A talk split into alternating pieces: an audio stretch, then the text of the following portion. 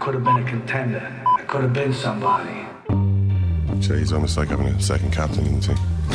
Second captain, first captain, whatever. Never go home, those, those, those boys. Good morning and welcome to Second Captain Sunday. I'm Mike David here with Murph and Ken. Hi, guys. Hello there. 11,000 euro. That was a price that some tickets were going for for the U2 gig last night. Really? 11,000 euro. According to a lot of the coverage during the week, Murph, of the insane amounts of money that people were handing over to get into Croke Park. Possibly be true.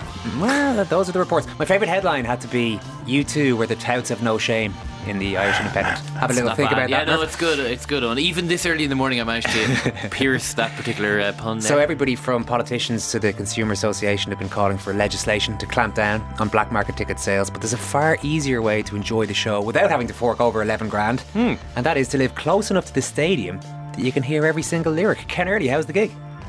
Uh, well, Eoin, I'd love to be able to, to review the uh, gig for you, but unfortunately, my neighbours were having a barbecue. Now, now, usually, I, I mean, it's not. It's no big deal. I'm, I'm absolutely fine with that. But the thing was that You're a real ray of sunshine in the neighbourhood, You, you Apparently- live within. We should stress how what sort of proximity to Croke Park? close enough that you can hear when they've got a concert on. Yeah, you were waxing lyrical about the Coldplay gig, for example, a couple of weeks ago. I thought, I thought you had sounded been there, but you told me they were great last night. no, it sounded. I think their music is very well adapted to, you know, sort of stadium performances. Coldplay. Anyway, sorry, you too. Yeah. Uh, the thing is that the neighbours apparently to celebrate the U2 concert. I mean, because I've never heard them do this before, were playing U2 on their speakers, even though you could hear actual U2 playing to seventy-five thousand people just up the road. So I could hear with or without you booming out of Croke Park, but also I still haven't found what I'm looking for, sort of jingle jangling from next door. Hold on, that should have been quite easy for your neighbours because they were playing. You two played the Joshua Tree in sequence, as far as reports go. So surely they should have just started it at the same time. They were a track I- ahead. or, yeah, I don't Yeah. think they're going to be able to sync it precisely Exactly, that is to. Yeah, yeah. you know, sort of album length. The idea of calling the guards did occur to me briefly, but I, I decided not to be petty. Instead, I just turned to um, to try to make sense of, of something which to me was uh, was confusing and distressing. Um, was to read Barry Egan's review um, in the Sunday Independent, which finishes by saying, "In Croker, Bono was a mystic who cast a spell into the night and beyond. As a fellow who is casting a spell across the nation told me at the gig last night." And this is in quotes. Hearing the Joshua Tree the second time round changes your feelings about the album. We are older. So are you too. But better, said Leo Varadkar. Quote again, this was the best gig I've been to in years. You two are getting better as a band. End quote. So, are Fine Gael. is how that uh, is how that review from Barry Egan ends. Just to be clear, that was a Barry That's Egan line at the end and not a Leo Varadkar line. So Look, you know, Barry Egan had to file that piece last night at some point. You know, at least he didn't write. Time will tell. so uh, yeah. Not all Croke Park residents were as well disposed towards the band as yourself and your neighbour yesterday. There was a shocking picture emerging late last night of a sign hanging. I don't know how to bring this news to you. A sign hanging from the window of a clou- of a house on Clonliffe Road saying, "Steal yourself for this." You two are shite. this is the kind of attitude that they have to put up with in their home city. It's We're a unbelievable. nation of begrudgers, though, Eoin, aren't we? Really? If you're there last night, we'd love to know what you made of it. Five one double five one is a number to text or tweet at Second Captains. Every week on Second Captain Sunday, we go deep into the sporting life of our superstar guests so that we can find out once and for all who is our greatest ever non-sports person, sports person. But feeling today's contestant is ready to blow this competition wide open. Murph, remind us, please, how's our leaderboard looking? I could have been a contender. I could have been somebody. I do remember. I remember this is embarrassing. I do remember chasing him then, and then I realised I only got one glove on. I was going, "What's going on here?" And then I realised the doctor was chasing after me as well. so I'm my trainer. So what had happened was obviously I was knocked out. Yes, every uh, Sunday morning we rank the sporting ability and knowledge of our guests. And from this blur of numbers and al- algorithms, the beautiful mind of yours truly will be able to decipher who is truly the greatest non-sports person, sports person of 2017. Last week, Pat Short's refusal to accept defeat in the boxing ring, even long after the fight had ended and his opponent declared the winner, helped him to an extremely creditable 87 points out of 100, well ahead of week one guest Maeve Higgins, and he looks set fair for an extended run at the top of the tree. Can our guest fare any better this morning? That is the question that literally handfuls of our listeners are uh, asking right now. Well, this morning's challenger, you'll know him for being part of one of the most successful Irish bands of all time. Nicky Byrne managed 14 number ones in the UK alone in his Westlife days. But before that, he very nearly made it as a professional footballer. And I don't mean that in the my friend once had trials for Crystal Palace sense. Nicky actually had a professional contract and spent a good chunk of his teenage years chasing the dream. And it's that little known part of his life that we're going to dig up for you this morning. Text 51551, tweet at Second Captains, email secondcaptains at rte.ie. Nicky Byrne will be with us in a couple of minutes. This is Second Captain Sunday.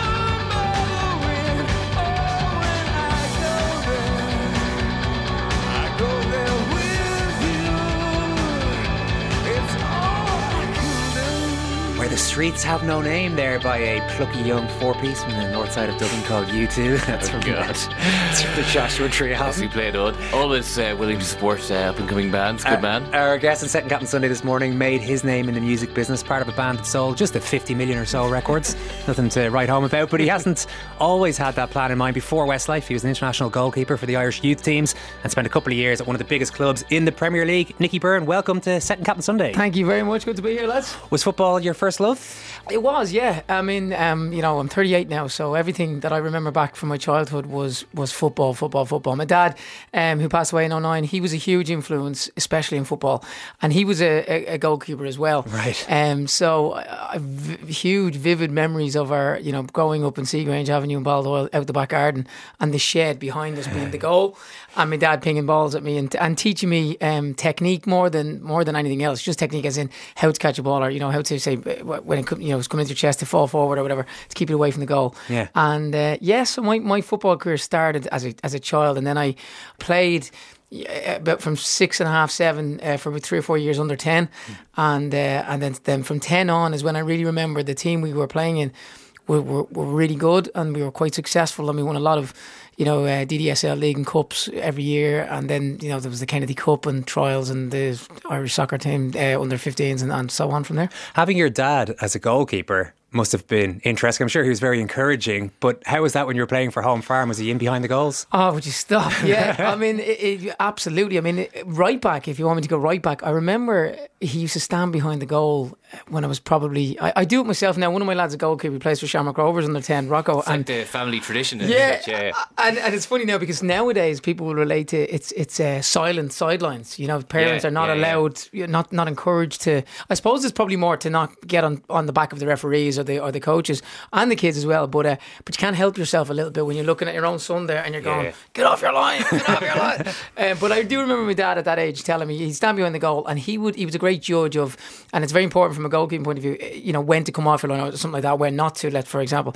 And he would always shout, go, go, go. Like, so I'd be standing there at 10 and a fella would be coming through on me. And all of a sudden, if I heard the shout from my dad, that, and, and I always remember he said, when you go, you don't stop.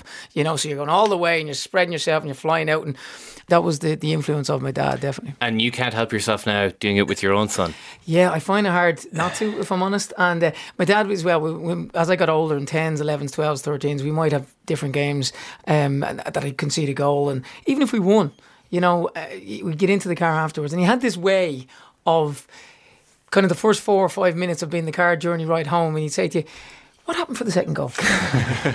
and, I, and then you're thinking, oh, you guy, you know, kind of cut in from the left and you know whipped it around or whatever. And you go, oh, yeah.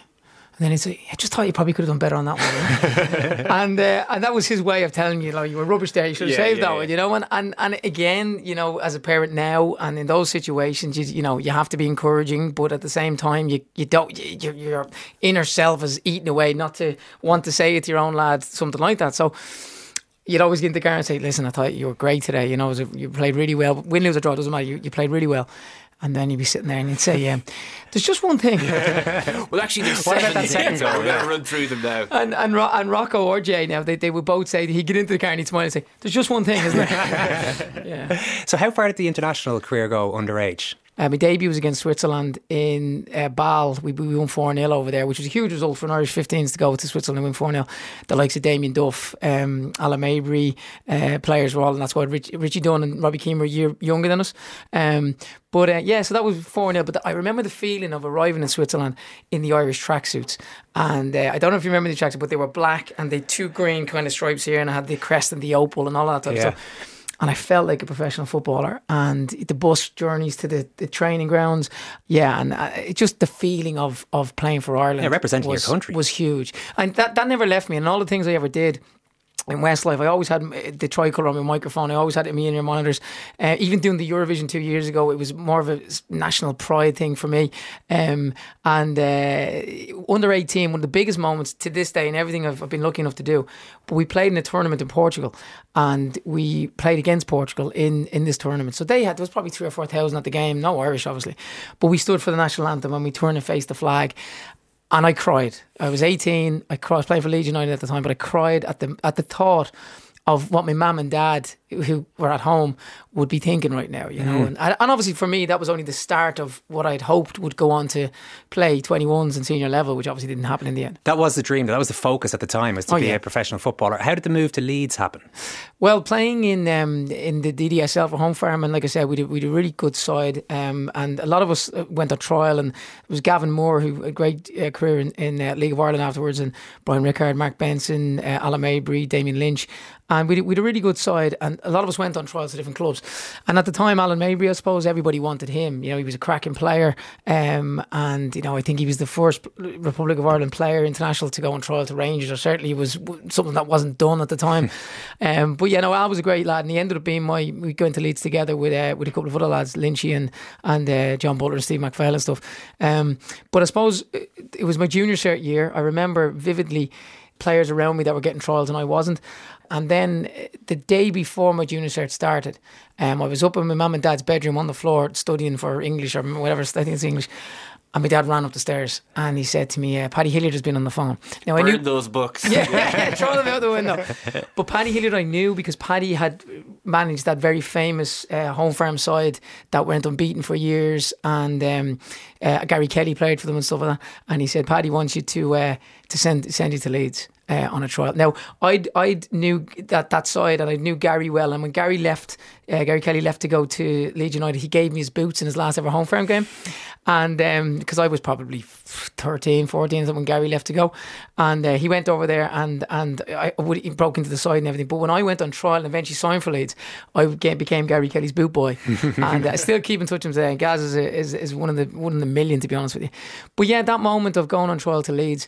Um, was was a life changing moment. And my dad smoked, and I remember saying to him before I got on the plane, I said, "If you if you um if you give up the cigarettes, I'll get a contract." And he promised me he would. And I went over there for two weeks pre-season training, the first two weeks in July 1994, and uh, went over and I, I had the, the, the, honestly the, the time of my life. I had a cracking um, two week training, um, and I came home Leeds wanted to sign us straight away. They were mad after Alan Maybury. They'd already, you know, Steve McPhail was was pending. Uh, they wanted to sign me as well. So they were signing three or four Irish lads together at that point. So um, we kind of agreed terms uh, with Leeds, um, which was a two-year professional contract. Um, my birthday fell on October 9th um, that year. So when I went in 95, June 95 for pre-season training, I only had three months of YTS, which youth training scheme, which was like 38 quid a week before I signed pro, uh, which was on, I think I was on 250 or 300 quid a week sterling. Um, and I got a 10 grand signing on fee.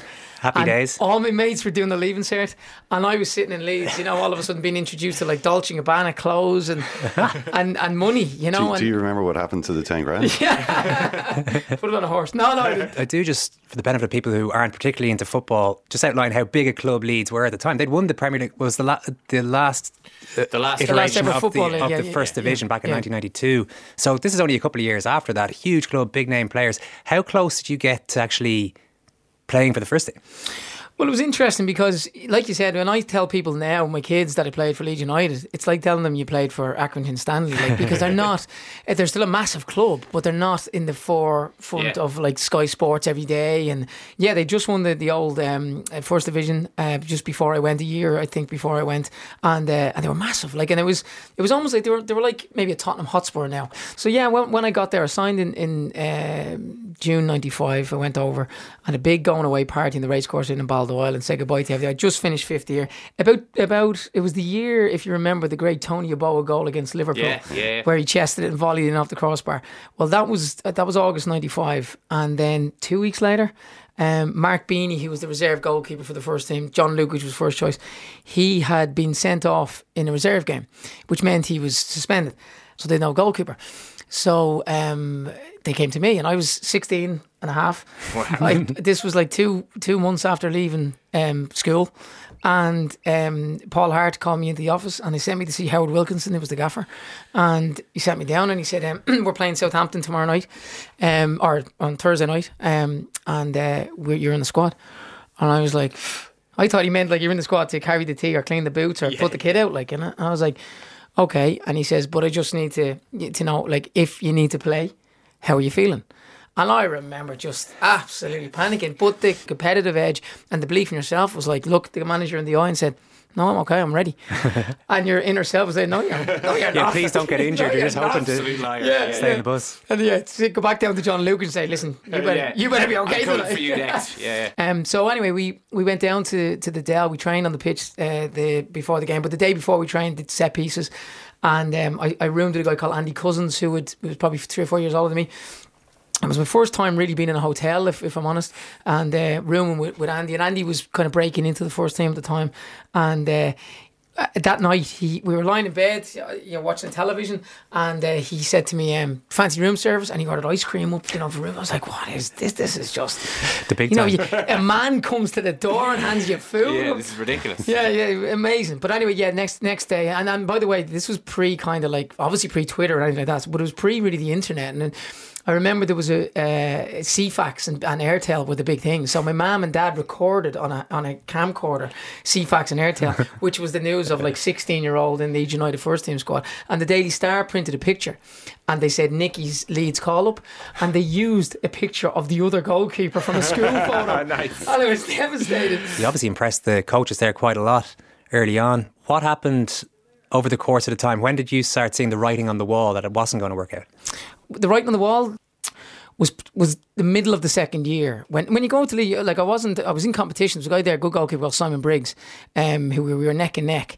Um, then they brought in in year two Paul Robinson, who just retired recently. Who ended up obviously playing for England and, and, and World Cups and stuff. And Robbo was six foot five, and he could throw the ball as far as I could kick the ball. And um, but as a goalkeeper. I I mean, I hate saying this, but I didn't even think he was in my league as a goalkeeper.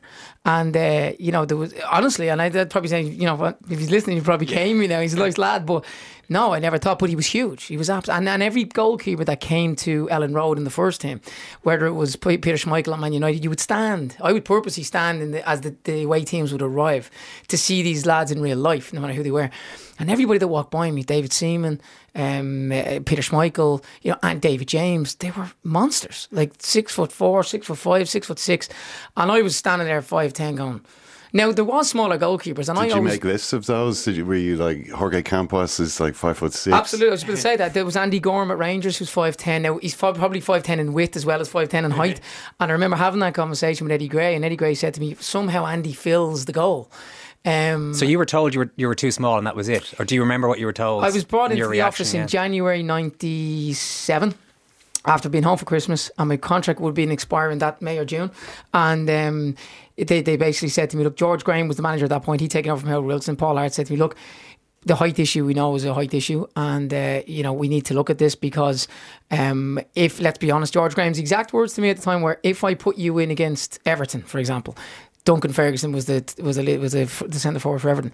Everton aren't going to turn around and say, "Listen, take it easy on Nicky there. He's only five ten. They're going to say." Put everything on a Nicky and absolutely nail him, and you know when you're jumping against somebody who's six foot six, six foot seven, you know that would that that's the angle. It's all it's all about winning, and it's all about money, and it's all about trophies, and it's so there's no like taking anybody easy on anybody. So um, that was put to me, um, and you know they said, look, unless you know you're six foot to six foot one minimum. So yeah, I mean, and when the, when the first team are, are you know you know you're shooting practice, you knock a ball into the fella on the 18 yard box who puts it to the side, and someone's coming in to smash it on you. And you know the likes of Yeboah, Dorigo, uh, Pemberton, Lee Sharpe, whoever they were, David Wetherall, Gary McAllister, Gary Speed, pinging shots. Like I wasn't being beaten more than Nigel Martyn was being beaten. And the frustrating part is there's not much you can do about your height. No. It's one thing there's nothing you can do about. So when you're told that you, you come home, you leave Leeds United, you arrive back in Dublin, I I don't want to be too harsh on you, but did you feel like a failure? Completely. You did. Yeah, absolutely. I, I was um you, you go away, you win the prize of getting a contract. You win you the big uh, going away party, and the we had the yellow, the yellow and blue and, and white balloons that represented Leeds United and all that type of stuff. You're earning you're earning good money. Your mates are all going, oh, you know, this is amazing, and I can't wait for you to play and make it, and you know, and, and you, we'll all go over, and then your aunties are slagging you, oh, when you make your first million, don't forget me, all of that stuff. And within two years, you're back home on a scrap heap. Um, I went on trial to Scarborough before I left, and I went. I played a reserve game for Cambridge or a reserve game for Scarborough, and went on trial to Cambridge, and they were both fourth division clubs, so the equivalent of the the, the low, the bottom tier of English football. And um, I had to get the train down from Leeds. I was obviously what was it, 18, 18 and a half. Train down from Leeds, connecting in, in a station I've never been in. Now you go from being you know the first team squad and and you know being reserve or that close to making your Premiership debut, um, to getting the train and having to connect and look at train times to go to Scarborough to play reserve game. We lost, we lost the game 4 0. And I came out of the stadium in Scarborough, nice little stadium, actually, I think it was new at the time, but I came out of this and it was probably half 10 at night. And I had to get back to Leeds, which is probably a three hour drive or two and a half hour drive. And I'd never looked into train times. I'd never looked in. So I came out, there was no, everyone was gone.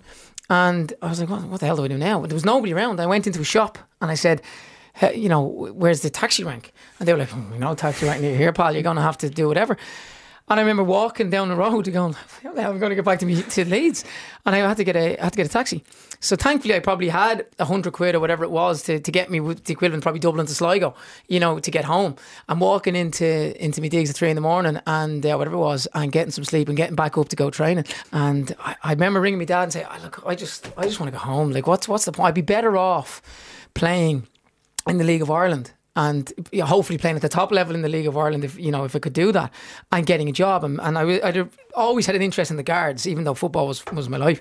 I always had an interest in that but I needed my leaving cert. So I promised my mum so I came home and uh, I went to Plunket College in Whitehall, got the leaving cert, and then applied for the guards, did the guard exam, and they wrote back to me uh, saying that I got that and uh, Westlife had started, so we never took them up on that. and in were, the meantime, you're happy with that decision, eh? The the guards versus Westlife. Uh, I could have been out on the road doing this outside the Aviva Stadium after Ireland matches, kind of directing traffic. But I still have a firm, and loads of friends in the guards, and still have a, a, a kind of huge affiliation. Well, you look back, Nicky, at that period there. You came back, you started doing gigs with your dad. You got a karaoke machine with a, a bit of the, the cash. With, with earning what I earned for the two years and the money I would have had it probably. I think I had about 13, 14 grand coming home. I wanted to buy um, one of those a Suzuki Vitara. I got quickly talked out of that because somebody said, "No, no, you don't want one of them." Um, what I did was I bought a karaoke machine. So uh, my dad had been in entertainment; he'd been a lead singer for years. So I asked him, would he would he come out, you know, singing with me and doing karaoke while he wasn't gigging with his with his own proper band? And uh, so that's where I bought the karaoke and the discs and the machines. And uh, we went around doing college socials, and we got a, a residency in Gibney's in Malahide, and um, I think Break for the Border a couple of nights where I would sing a few songs, he would sing a few songs, then he called singers up, and uh, I suppose that grew that grew my confidence really. And yeah. when you look back now, and your dad having passed away, have you got a, a lot of fondness for that time in between football and Westlife? Yeah, yeah, absolutely. I mean, you know, Dad was was was amazing in every circumstance. You know, he um, even now I wish I could be more like him. And every, you know, as a dad, as a as a person, you know, he patience of a saint. Um, but I do know he was he was devastated for me uh, football was probably for him too. You know, I think every dad wants their, their kids, all their kids to be as successful as they can be. And I think it's a huge, um, you probably, any player that comes back uh, from Ireland um, or that doesn't make it, that, you know, feels it's, it's huge pressure on you. You know, you do mm. feel like a failure. You do feel like, how am I going to get my, my life turned around and, and all of that type of stuff. Um, and probably for me, he was worried about me and he probably would have rathered that I stayed in England and played for Cambridge or Scarborough and, and gave it another shot. I, even in my young years, looked at a lot of other players, and I thought nobody ever gets back up. And, and that's not true. People do, and people play in League of Ireland and go to England late, and um, nowadays more probably more than then. But I just couldn't see a hero or a template to go. Oh well, there's you know a goalkeeper that you know spent his youth at, at, at a top Premiership club, dropped to the fourth division, and did a season or two or three, and then made it back up and, and, and all of that. So uh, I felt going home was probably the right decision. Now, it worked out for me in many ways because my career went off on a different path and, and, and that was completely different.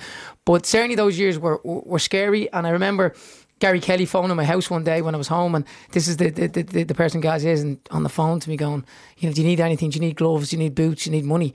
And I was like, no, no, guys, I appreciate that, you know. So, uh, yeah, I think if that ever happens, I think you need, to, you know, you need space and you need time and you need people around you. But something needs to be done to to monitor and help the players that go because eh, you know it, it England trawl the waters for the for the players. And it's in our benefit to make sure they make it, or, or certain, because if they don't, they come back and become good players here. Um, sometimes they just let become nothing.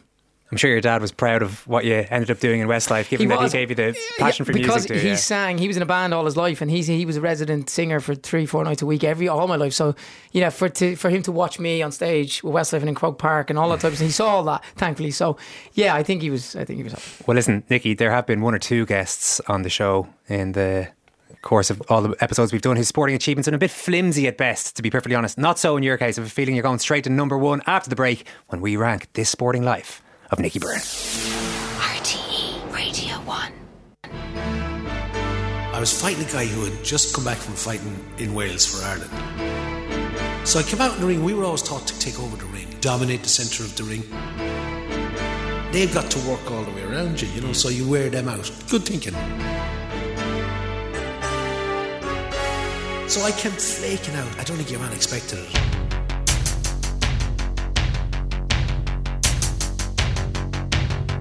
And I hit him a good few flakes and knocked him to the ground. I thought, this is it, yeah. I'm in there, yeah, loving this.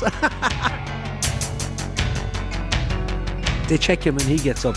And it was almost as if the light went on in his head. I don't remember much after that. I do remember I remember, this is embarrassing. I do remember chasing him then and going after him, and he was legging it away from me. I'm thinking, I have him now. And then I realised I only got one glove on. I was going, what's going on here? And then I realised the doctor was chasing after me as well. So I'm my trainer. So what had happened was obviously I was knocked out, but still standing up. And they were taking the glove off, and the towel was thrown in, and I kind of came to again for a second. I'm going to go after him now. You're listening to Second Captain Sunday this morning with Eoin, Ken, and Murph. Hi, guys. Hello there, Eoin. You can text us on 51551. You won't be surprised to learn that Pat Short hung up the gloves after that fateful bout that he told us about in last week's show. Amazing story from Pat, but that backing track from Rocky is even better. It's obviously the training montage music from Rocky 4 by Don't need to tell Vince DiCola. Yeah. Vince didn't give the name of the track much thought, simply entitled to Training Montage. Well, listen, he let the music speak for himself. I like that. Ken, quick question for you. What do Julio Iglesias, Iron Maiden's Steve Harris, and Rod Stewart have in common? I don't know. Like our guest Nicky Byrne here, Ken, they all very nearly made it in professional football. Rod Stewart was a trainee at Brentford. Steve Harris was at West Ham for a spell. And Julio Iglesias played with Real Madrid youths, apparently. Actually, believe it or not, Ken, Dickie Rock had trials at Man United at the same time as John Giles.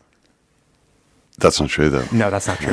Dickie's a couple of years older. Couldn't, couldn't possibly have happened. Nick, you've been telling us about your own dreams of becoming a professional footballer.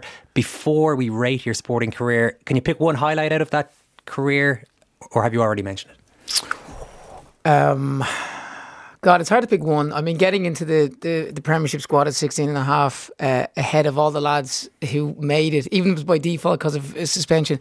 Um, Sitting on that bus with all these massive superstars. Yeah, that that was that was that was huge for me. And nowadays, by the way, if it happened today to a 16 year old, you know, Irish guy that they got on the bench tomorrow for Tottenham Hotspur and he was a goalkeeper, you know, the internet and, and everything, he'd, he'd be able to hold on to all those. yeah. and, and I don't have anything. I only have memories in my head. Um, and I remember watching the, the skip being packed, the, the big kind of metal skips they packed to go on away games with the boots and the shin pads and the, all that. And I remember him, um, the, the kit man packing my jersey which they would have had to get printed up, which was Byrne 36 and the Premiership, you know, badges on the on the sleeves and stuff.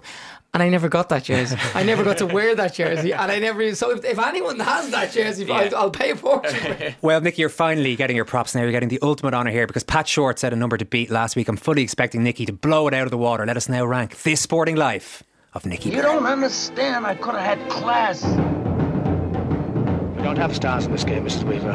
What do you have then? People like me. I could have been a contender. I could have been somebody.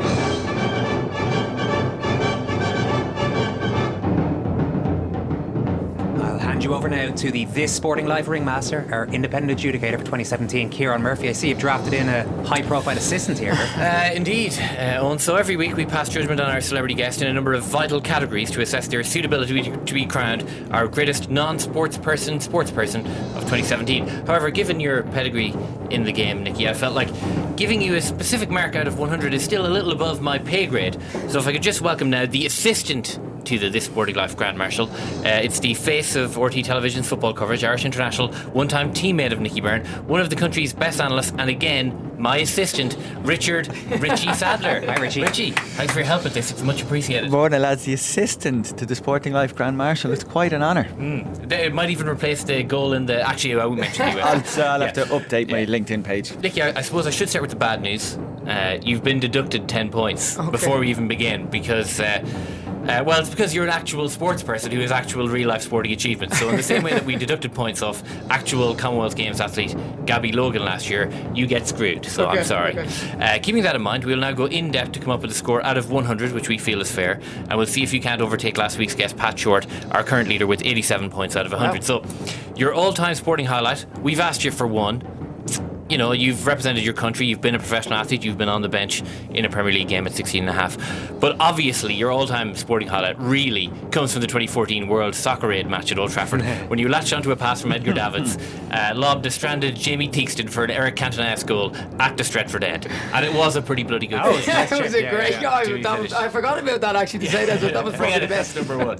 So, our next category is uh, overall sports knowledge. My assistant, Richie. Uh, Nicky, your willingness to stay up to date with current football trends even stretched so far as to play a couple of games in the AUL last year with Baldoyle Grange United. That's right. Um, I take my job as football analyst here in RTE very seriously. I don't like to miss any of the big games, so I was actually there to see how you did. Uh, Good work, Richie. like many people around this table, your mind wanted to go places your body no longer can, but I was still impressed. So, your assessment of the abilities of younger Nicky now, please, Richie. Oh, well, I would have faced Nicky in a fairly white hot battle of an under 14 DDSL match. I was playing for Leicester Celtic. Nicky was in goal for Home Farm, probably back in 93 or 94. I was playing up front. Got nowhere near him, I'll have to say. He had a, he had a, he had a defensive lineup of superstars in front of him, so he uh, he gets a full goalkeeping endorsement from me, mainly because he looked the part, though. I never got to test him. So, thank you to my wonderful assistant for your input. Thank you, Richard. Uh, I've got 100 out of 100 for sporting ability, a hefty 95 out of 100 for sports knowledge, for a 97.5 point average, minus your 10 points for being an actual sports person. So that comes to 87.5, which has you ahead of Pat Short and in the lead by one half of a point. So, Nicky Byrne, this has been your sporting life. Thank you. Got to be happy with that, despite the rather disgraceful deduction of 10 points. Listen, Not no, digging that, don't, Don't come at me and my assistant, all right? This is Oh, just, that's just how we roll. You guys did actually play against each other. We did. Yeah. Um, we also played with each other. I don't know if you remember that my first call up to the Irish underage squads would have been in towards the end of '96. It was an under 18 fixture in Tolka Park. I can't remember the result of the game or even the opposition, but what I remember, I don't know if you do. Me putting gel in my hair in the dressing room. But that would that would have that would have happened quite a lot. But there was we stayed in the lodgings in UCD at the time, and there's probably three or four lads per like little apartment or whatever mm. it was. And one of the lads in the room I was in got his hands on a Ouija board. And so there's a bit of commotion. Okay, there's, I, I'd never seen or heard of this kind of stuff before. So whatever happened, happened. But the letters B and A emerged from this little session on the Ouija board, which then someone decided, oh, well, that's obviously British Airways. Who's flying back to England in British Airways? Because we were all more or less based in the UK. So there's a load of lads who were quite superstitious, spent the build up to the game absolutely cacking themselves the day to day to live because their BA flight was about to be down. Again, good football dressing room crack. Yeah. I'm trying to remember. I remember staying in the UCD. I remember um, Can you remember who was it against? If it's the game I remember. I played in a game around that time against Finland at Dalymount, and we lost one 0 Richie, what was the reaction in Irish football when you guys heard that one of your contemporaries was joining a boy band? I remember at the time, you got to understand people in the world of football are quite dismissive of anything that's outside that world. And even when I finished playing, everyone saying, well, you need to do something to stay in the game. So become a coach, do something. Um, and I remember at the time speaking to a couple of people who were quite dismissive of it, almost kind of mocking, going, oh, if you go from the football world to like the music world or the world of showbiz and all that kind of stuff. Um, did you ever encounter that? And no, yeah, I suppose I did a little bit, but I remember meeting Robbie Keane in the pod after Westlife had just started, and we hadn't made it or anything. We were just together, and, and the, the Irish lads. It was the first team over, so it was the like of likes of Robbie and Richie Dunne and, and uh, Shay Given, all the lads I would have known through Irish setups over the years. And they all had come, obviously on the night out, and they'd all had come down to uh, the, the I think it might have been our Westside's official launch or something. And I remember meeting them upstairs and chatting to Robbie, and Robbie goes, because Robbie now, now I know Robbie, see, Robbie fancies himself as a singer. yeah, yeah. So Robbie goes, that's going really well for you now. At this point, Robbie had probably just broken into first teams and he was scoring regularly and stuff for Coventry or whatever. And uh, and I remember him out of everybody showing more interest. Uh, but the lads I knew probably better, the likes of Alan Maybury and Damien Lynch, were you know on the phone to me from Leeds going, "What the hell are you doing now?" Do you know what I mean? But uh, yeah, was, I suppose it was interesting. It worked out. It doesn't work out for everybody, obviously, Richard. Do you think there's enough done for people in the situation that Nicky found himself in, being released from a club? No, it's the, the Even now, 20 years on? No, I mean, there, there's loads more can be done. Um, when you're, you're you're talking about dealing with teenagers who are, st- you know, still children who have um have to accept that that, that the path that they've always set out for themselves is no longer going to happen for them. Um, that there's very little out there in terms of structured support. You're kind of relying on your family, which sometimes they, as, as Nicky said, they can be as disappointed as you are. You mightn't be in touch with your managers anymore. You mightn't fancy playing in the league in this country if you're coming back from the UK. Um, emotionally, it's a really, really difficult time for lads. Were you told anything to ease the blow when you were being released? Was there anything about, oh, we'll get you, Know, you mentioned the other clubs that you tried out for. Was there anything that helped? No, nothing, Nothing, not from What- anybody. What are they? So you were just, you were kind of finished. You're done. I, I had one conversation which wasn't even with Paul Hart, who was my manager in Leeds. It was with Eddie Gray, who was obviously Eddie was probably a bit nicer. He just before I left, you know, to fly home, pretty much that week of the end of the season, and he said to me, "What are you going to do?" And I was like, "I don't know." I'm going home. I thought I actually didn't know. I had no club lined up. I didn't know anybody in League of Ireland, and the national league that they're bringing in now at a younger level, I think is probably a good thing because people will be at clubs that they can stay with. Let's say if they're good enough, but at 16, 17, most uh, schoolboy clubs disintegrate at that point because mm. players are moving to England. If they're good enough, players are going to play for League of Ireland. They go to college. They're, you know, so the, the, the- there's nothing really after under 17. So the, what you just said there about, you know, your old team that you knew two years before that are gone. Last very quick one, Nicky. If you had your time back, would you, in fact, would you say now that you would have preferred to be a superstar in music or football? Football. Honestly, Really? yeah, yeah. I mean, it's, it is. I mean, I, I have loads of friends in football that, that have gone on to do it all. Play, you know, play um, for their country, playing World Cups. That was the ultimate for me. That was, and as you said earlier, a few minutes ago, there, Richie, everything you know from the age of two or four or whatever age you start remembering things was football. Football, football, football. Like, you know, I could tell you, you know, every World Cup from 1986, well, bar the last 10 or 15 years because you kind of lose interest, you grow up a little bit, but um, everything was football. You know, Manchester United going to the games. I remember going in 86 to see Liverpool and United, Old Trafford United 1 1 0. And that, that, to me, I was always like, that's, that's what I'm going to do. And I got so close and then it just ripped away from you. So, yeah, I've been very lucky, very, very lucky. But if I could do it all again, absolutely. Well, Nicky, it's been fantastic having you share all those memories today. You can hear Nicky all week on the Nicky Byrne Show with Jenny Greene, 10 a.m. on RT2FM. Nicky Byrne, thank you so Cheers, much.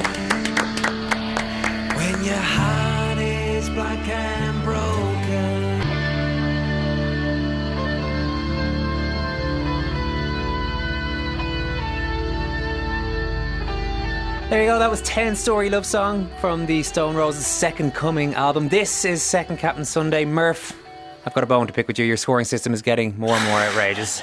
You're close to bringing this entire concept into disrepute, right? I, I, well, how much repute is it currently being held in on? That's the question I'd ask. You shafted Gabby Logan last year, if you remember that, Ken, for being an actual sports person. Thankfully, she clung on to the hmm. number one spot regardless. And you've done the same to Nicky Byrne. I'm glad I didn't tell you in advance that we were in touch with Alan Maybury this week, who Nicky mentioned a couple of times there, former Okay. teammate of his.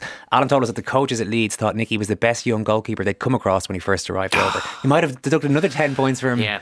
I mean, I don't Uh, know where exactly the line is on, but I do feel that there has to be some sort of weighting put in place to ensure that people who are, you know, really, really good at sport, as opposed to, you know, regular punters who happen to like sport. Listen on, I do, you know, stop coming at me with this. The you? image of Nicky standing on the sideline at Elland Road watching these gigantic goalkeepers arrive from the other Premier League clubs was pretty striking. Peter Schmeichel, David James, these sort of characters. It shows, I think it shows how well he did to make a go of it, considering he's got to be half a foot smaller than these fellas. Now, what do you do when you're brought in and you're told by the coaches you're too small?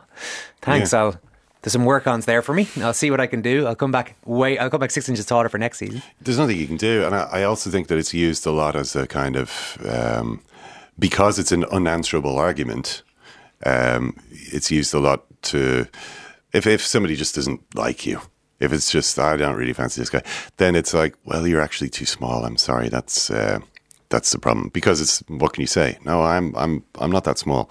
It's uh, it's a hard one to come back from. Uh, text in here, always surprised Nicky didn't play at a top level League of Ireland club. He's a lot like former Shamrock Rovers keeper Barry Murphy, who played a lot of games for a number of clubs. I played against Nicky for a couple of times, and he was a fine player. He did come back to the League of Ireland briefly. He was with Shelbourne and went on loan to Cobh Ramblers, but I don't know if his heart was in it. And in fairness, other things did start coming into his life at that yeah, stage. I mean, I, I- think uh, if football is your only chance, or you know, it's your only hope, you have an idea in your head that that's the only thing you can do for the rest of your life, then you know you throw yourself back into it. But as you know, he was just telling us there, I think the idea that he was pretty good at singing and could probably make a career in, in music that pretty quickly changed his mind on priorities. I really love the fact that his dad's traits are now coming out in him when he's driving his kid home from football. There's just one thing. Yeah, it's, it's nice stuff.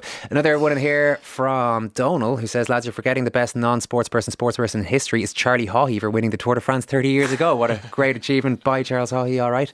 Uh, text in from the chat we are having earlier on uh, about the gig. Ken, another Croke Park resident, has got in touch to say, Great tunes last night. Shame all 82,000 people decided to pee outside my front door afterwards. Hashtag smelly morning. There's probably only a few hundred at most. I feel that we need to have. Sorry, sorry Ciarán. You, you- No, I mean, I, I was once upon a time a Croke Park resident. I think actually the last time U2 played, uh, my aunt came over and just sat on my front step for three or four hours. I mean, I invited her in eventually, but uh, yeah. I mean, I, I don't think Ken's alone in saying, right, well, there are upsides and downsides to being a Croke Park resident. The upside is I get to attend all these conferences, uh, these concerts without, you know, paying 11,000 euro. yeah. I feel we need to have a chat about the spectacular debut of the new White House Communications Director, Anthony Scaramucci. Is that okay with you guys? Oh yeah. Oh, yeah, please. If you want to ingratiate yourself with your new boss, it's not a bad idea to go in front of the world's media and tell them time and time again how much you love him. And while you're at it, why not make him sound like a world class sportsman? A sort of cross between Michael Jordan and Tom Brady. Here's what I tell you about the president. He's the most competitive person I've ever met. Okay, I've seen this guy throw a dead spiral through a tire. I've seen him at Madison Square Garden with a top coat on. He's standing in the key and he's hitting foul shots and swishing them. Okay, he sinks three foot putts. I don't see this guy as a guy that's ever under siege. This is a very, very competitive person. Uh, obviously, there's a lot of incoming that comes into the White House, but the president's a winner. Okay, and what we're going to do is we're going to do a lot of winning. I love that. I love that Scaramucci couldn't quite bring himself to go any further than three foot Three putts. foot, yeah. He could have said he can sing twenty foot putts, but maybe he wanted to keep this somehow connected to reality. It was starting to sound a bit like the description of Kim Jong Il's round of golf from 1994. Don't know if you guys remember this particular story. Apparently, the then North Korean leader carded a scarcely believable score of 38 under par. He took just 34 shots to get around Pyongyang golf course. To put that in, in context, the South African golfer Branden Grace yesterday became the first man ever to finish a round in a major in only 62 shots. So Kim Jong Il went 28 shots better than the best score in major history, according to reports at the time. His epic round of golf featured no fewer than five holes in one mm. and was witnessed by 17 armed bodyguards. The club professional at Pyongyang Golf Club, Park Young Man, remarked at the time, he is an excellent golfer. And it is pretty hard to argue with that. Yeah, I mean, uh, uh, uh, admirable restraint there from the Pyongyang uh, Club Pro. I would say excellent. I mean, I mean, I think you're you're not exactly gilding the lily there. You're doing uh, your dear leader a great disservice. Speaking of dear leaders, how much would Trump have loved that from Scaramucci? Mm. Ken, I, I mean- think he's got to be happy with that. Well, Scaramucci uses the word love all the time.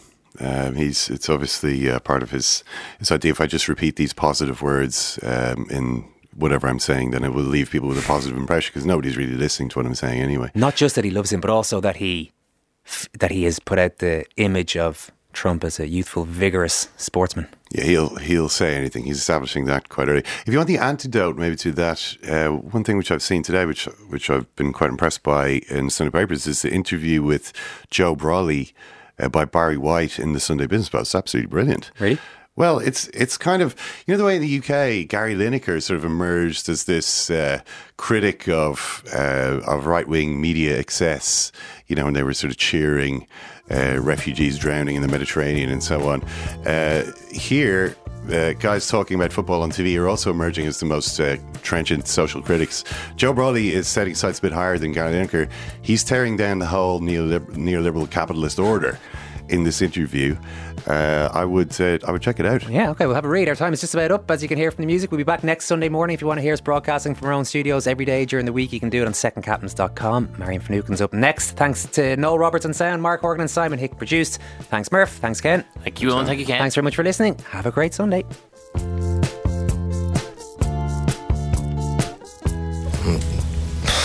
second captain, first captain, whatever.